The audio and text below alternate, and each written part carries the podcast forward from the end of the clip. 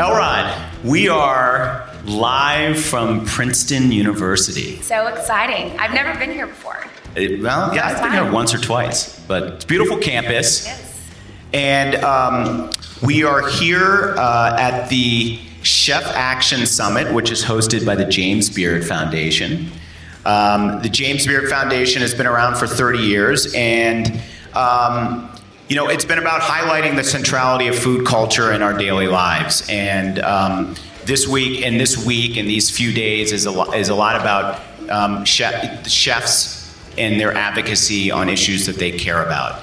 And uh, there's a lot of, uh, I think, you know, we were talking a lot about this, but there is a lot of overlap, I think, in many interesting ways between the life of a chef and a lot of like the life of a, pol- uh, a political operative. Uh, I think there's a lot of politics that go on in the kitchen, but there's also, um, you know, a lot of uh, ways that um, chefs have become advocates on important issues such as SNAP, um, uh, you know, um, uh, nutrition issues, and we're just happy to be here because we're looking forward to talking to some really incredible advocates and some incredible chefs. So we've got a uh, fantastic guest sitting to the left of us. Who's are you awake, Kevin? All right. I'm totally awake. Taking a small power nap on the stage. So I was taking a small power nap. No, I, I thought it was fascinating, right? I'm a recovering political hack. So um, we are a family divided um, in our house,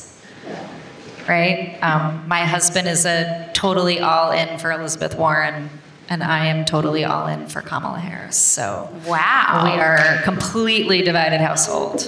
God, the dinner table must be fun, right? Um, the only thing we have in common right now are the Washington Nationals. Have I mentioned that yet? The Washington Nationals going to the um, World Series. So, hey, Katherine, tell our everyone knows here who in in this hall who you are, but for our uh, millions and millions of listeners, explain to us. Um, just tell us a little about yourself and also about the James Beard Foundation. Yeah, so um, my is Katherine Miller. I'm the Vice President of Impact at the James Beard Foundation. The James Beard Foundation is best known for our awards that we recognize each year um, in leadership, in restaurants, and chefs, and restaurateurs and designs around the country. Um, I run a series of programs called our Impact Programs, and so we're here at Princeton with our Chefs Boot Camp for Policy and Change alumni, um, which is a group of over 250 chefs around the country who work on policy change in their local communities, in their state houses, and in the halls of Congress. So, when did you come up with, or when did the James Beard Foundation come up with the idea of the boot camp, and what was the like? How, where did that come from? What was the genesis of that? Yeah, so we had two trustees at the time, um, Michelle Nischan and Eric Kessler, who um, were our. Eric is still on the board of the James Beard Foundation, and Michelle was formerly on the board. Um, they saw a program that was actually created um, by Pearl Jam. Uh, called at the time called air traffic control and is now called revolutions per minute. And it was the idea that we could train artists and activists and musicians to um, use their voice in support of policy change. And so we took that model um, and i was really humbled and grateful to be brought into that. But you know eric and michelle and the leadership of the james beard foundation at, the, at that time really saw the potential as chefs as cultural influencers as community leaders as business owners to be able to i mean they're sort of the perfect constituent to go into a member of congress's office right? They create jobs they pay taxes they solve problems. So they're really the perfect um, folks to bring forth the messages of other folks in their community, whether that be farmers or fishermen or mental health activists, um, in a way that's authentic but driven from solutions or deliver, um, you know, really focused on solutions oriented policies and really coming from the heart of the people and the communities they represent. So, Katherine, you talk about how chefs are great advocates for their communities, that they are some of the best advocates who go to Capitol Hill and make a case for what they're supporting, what policy issue they are um, backing. But how did you come to that conclusion? Like, what made you decide, you know what, we're gonna get chefs activated, we're gonna train them, we're gonna take them to Capitol Hill, we're gonna introduce them to their members of Congress, we're gonna use them as activists? Like, what made you decide, or what made the people in your in the James Yes. Beard Foundation decide to do that? Yeah, I think the Beard Foundation looked around and saw what we all saw, which is that, you know, everybody knows food, right? We watch it on Yes. TV. Our kids, um, you know, are watching it on TV. They all, no one 30 years ago really aspired to be a chef.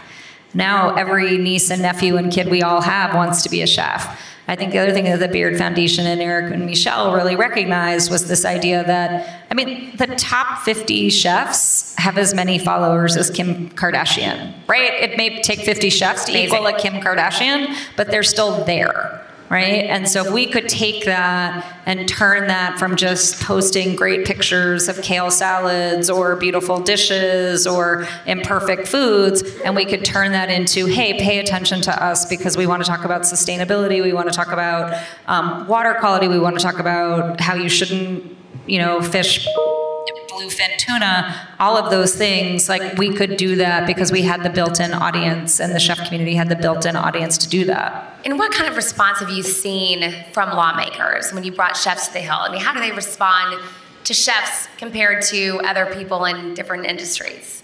Um, there's no one that a member of Congress wants to take a selfie with more than a chef, right? And they're hoping the chef will share that selfie on their own Instagram Or and they can get more helping- yeah. followers, right? Right? I mean, how, how many of the chefs in the audience have a member of Congress come into their restaurant? Everybody, right? Or governor or president or, right? I mean, these are people that are already coming into their restaurants. They're already part of their community. And so um, they also just are really legitimate people to knock on that door and ask for something. How many people in this audience have members of Congress who expect to get a free meal when they come into your restaurant? Anyone? Ethics. That would be illegal. That would be illegal. That's true, but I'm just they might, you know, they might. No, but I mean, I mean, we, we, we do a funny thing at our Chef's Boot Camp for Policy and Change where we do sort of role plays, and we always talk about the role plays being like where the member of Congress is like, "Hey, can I get a reservation?" Right? Can I get a free 40 ounce steak? Yeah, and a free no. bottle of Again, wine? ethics, Adrienne, ethics, I'm joking. Business ethics. Yeah. business ethics. So fast forward 2020. What are some of the what are some of the policy issues that um, um, you believe can activate voters that are you know uh, sort of in line with what you know the chefs you're working with are, are focused on? Yeah, I mean, the chefs are here at Princeton University for the next couple of days to really look at what um, food policies they might be interested in forwarding. But food touches everything that we touch, right? There is not a voter who is not an eater. They are actually synonymous. Voter equals eater, right? Um, and we have to look at the policies that shape our food system because really, food has the power to um, free us, it has the power to nurture us, it has the power to make us healthy, it also has the power to kill us. And the absence of it has the power to kill us and weaken us. And so there is no other issue that touches every other issue and every human in the same way that food does. So we can talk about immigration through a lens of food. We can talk about mental health through an um, through food. We can talk about farm policies through food. We can talk about foreign policy through food.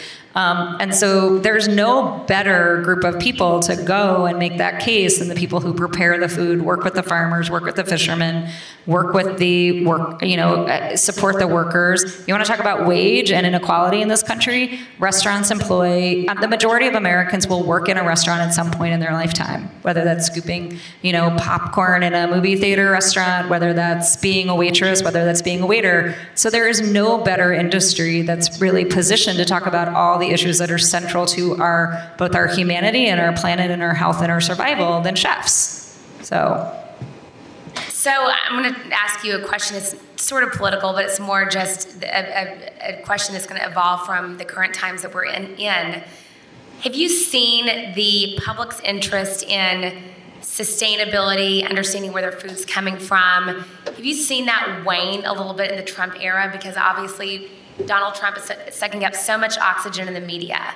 There's not enough space to talk about some of the issues that people used to talk about. I mean, it's on MSNBC. I mean, you're seeing almost every segment is political, whereas at least it, it, back in back in the days, back in the olden days, you could at least sometimes see public interest segments about food or other issues that you're not always seeing drive the news every day.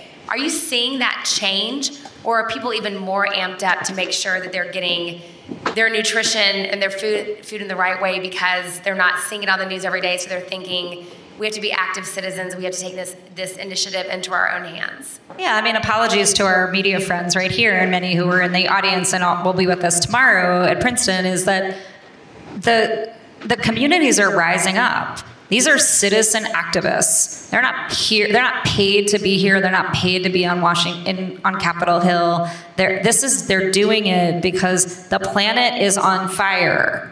Our communities are endangered. Our neighbors are suffering. And so they there is no other hospitable, there is no more hospitable, passionate group of advocates than the people who are living and working in the communities in which they serve.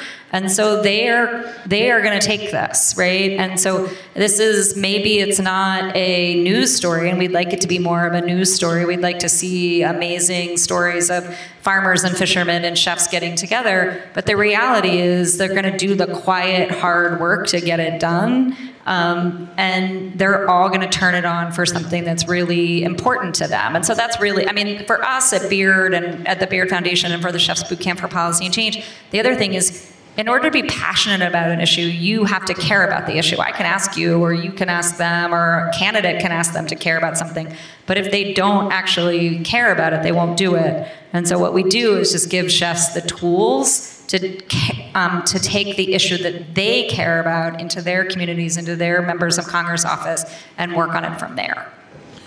So uh, we talk. Uh, we're talking a, a, good deal about the activism that takes place in Washington, but obviously a lot of change happens at state capitals. Um, can can you share with us what you're seeing from many of the people you're working with on yeah no absolutely we're seeing amazing work in state capitals and in this even at city council level right so it, but we're seeing chefs. Um, Patrick Mulvaney's in the audience today. He's been working at multiple levels in California related to mental health, but also into farmers' rights. Right, Andrea Reusing's around um, from North Carolina. Like these are um, Tiffany Derry, who I think you're going to talk to next from um, Texas. Right, these are people who are active in their local communities. They are standing with their neighbors. They know how to do this.